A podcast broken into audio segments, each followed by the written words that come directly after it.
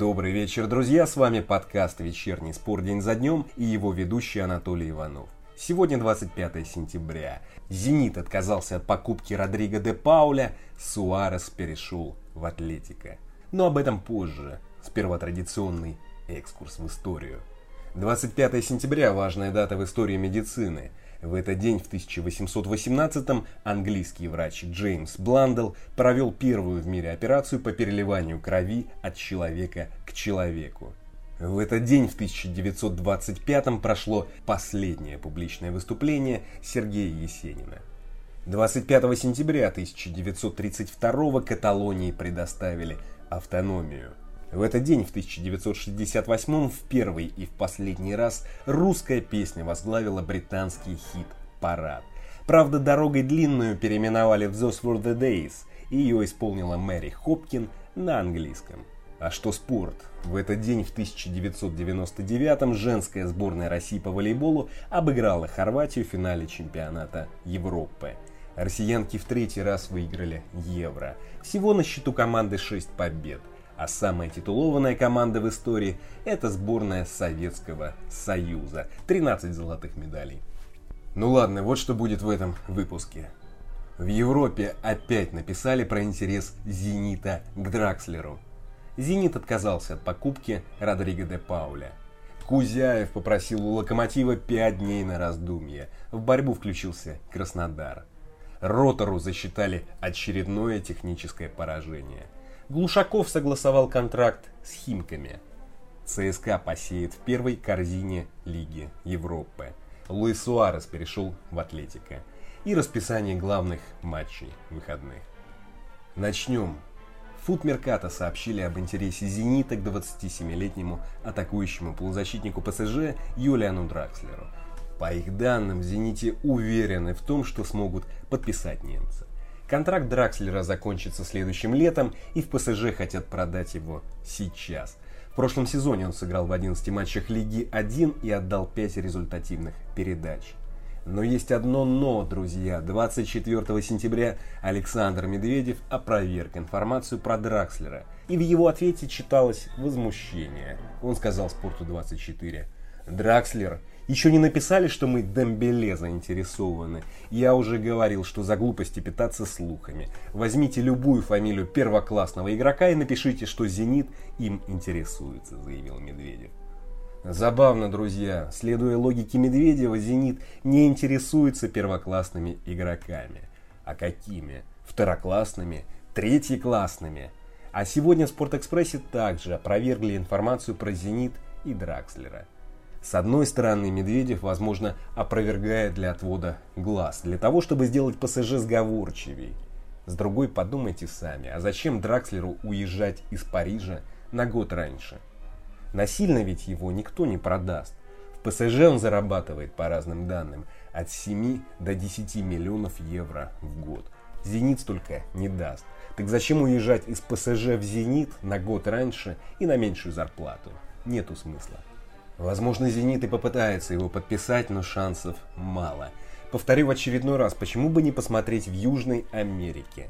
Де Арскаэта, Де Ла Круз, Жан-Пьер – отличные центральные и атакующие полузащитники. Почему бы не попробовать купить кого-то из них? Тем более, что по данным итальянского журналиста Николы Скира, в «Зените» отказались от покупки Родриго де Пауля. Якобы сумму в 35 миллионов евро в клубе посчитали слишком большой – а именно столько хочет Удинеза, и не центом меньше. «Зенит» предлагал 25, и теперь, по данным Скиры, переключился на другого игрока. На какого, он не уточнил. Что ж, друзья, все это похоже на постоянный блеф. Лучше пойду дальше. Хотя там тоже история такая. Продолжается эпопея с Далером Кузяевым. В пятницу прошел трансферный комитет «Локомотива», на котором должны были одобрить подписание свободного агента. Но по информации РБ «Спорт» Кузяев попросил подумать еще пять дней. К тому же теперь и Краснодар хочет его подписать. В общем, пока другие играют в футбол, Кузяев все выбирает, думает и выбивает цифры пожирней. В Европе он никому не нужен вернее, нужен. Но вот здесь и появляются истинные жирные мотивы. Например, Алавис хотел подписать Кузяева. Но предложение не устроило полузащитника. В общем, мечта о Европе – это лишь красивые слова. Если бы Кузяев действительно хотел бы, то уже играл бы на Западе как минимум месяц. Думаю, болельщики «Зенита» устроят ему теплый прием при любом исходе, если вернется в «Зенит» или уйдет в «Локомотив» или «Краснодар». А ведь весной отец Кузяева не раз говорил, что «Зенит» — это приоритетный вариант. Я с ним разговаривал раза три или четыре на эту тему, и риторика не менялась. Так что здесь тоже очень много блефа. Надоела эта тема, не хочу рассуждать о ней. Идем дальше. Ротору засчитали очередное техническое поражение. Третье подряд. На этот раз за пропуск матча группы Кубка России против Ставропольского «Динамо». В команде есть те, кто получил положительные результаты теста на COVID-19. В роторе просили перенести игру, но тщетно. 0-3. В матчах РПЛ 8 и 7 туров они получили технические поражения против Ростова и Краснодара. Но в волгоградской команде вроде все налаживается. Сегодня в Роспотребнадзоре разрешили Ротору сыграть против Рубина 27 сентября. Но, к сожалению, друзья, ситуация с Ротором не первая и не последняя. Посмотрите, что творится в КХЛ. Да и при чем тут спорт? Вообще, что творится в России и в мире.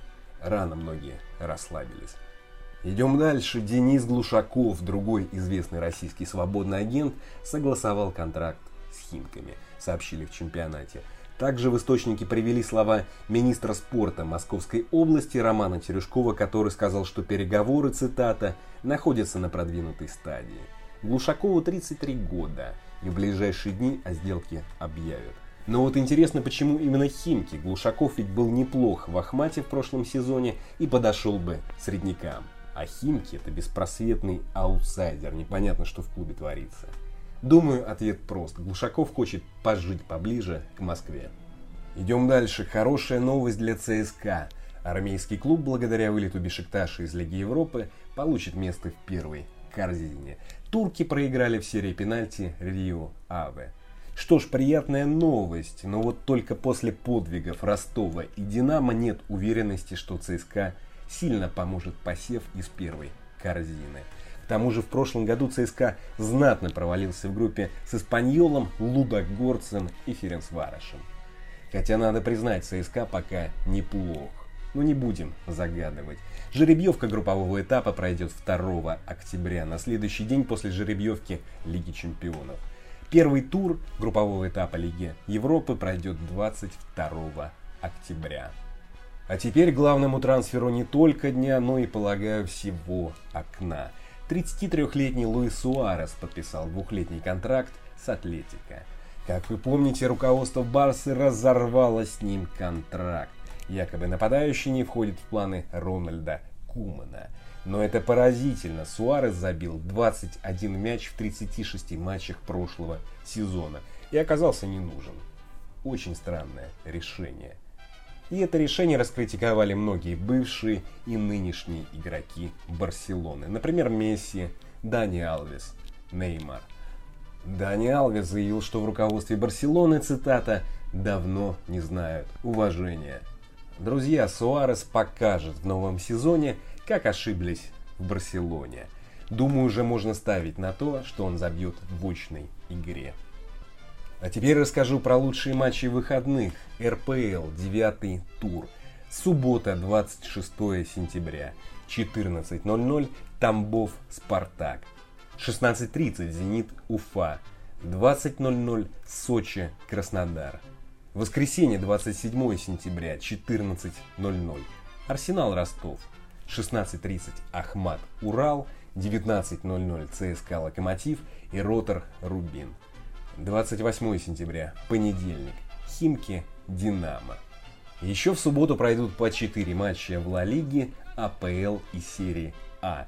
Из топовых матчей в 22.00 Бетис примет Реал. В 14.30 Брайтон сыграет с МЮ. В 19.30 Вестбром примет Челси. В 21.45 пройдет матч Интер-Фиорентина. В 16.30 Аугсбург, Дортмунд и Байер Лейпциг. Воскресенье, 16.30, Хофенхайм, Бавария. 17.00, Атлетика, Гранада. 22.00 Барселона, Вильяреал. 18.30 Манчестер Сити, Лестер. 21.45 Рома, Ювентус. А еще, друзья, не забываем про лучшую лигу мира. В воскресенье пройдет 12-й тур ФНЛ. На этом все, друзья. Спасибо. Встретимся в понедельник. А теперь немного Альфреда де Амброзио.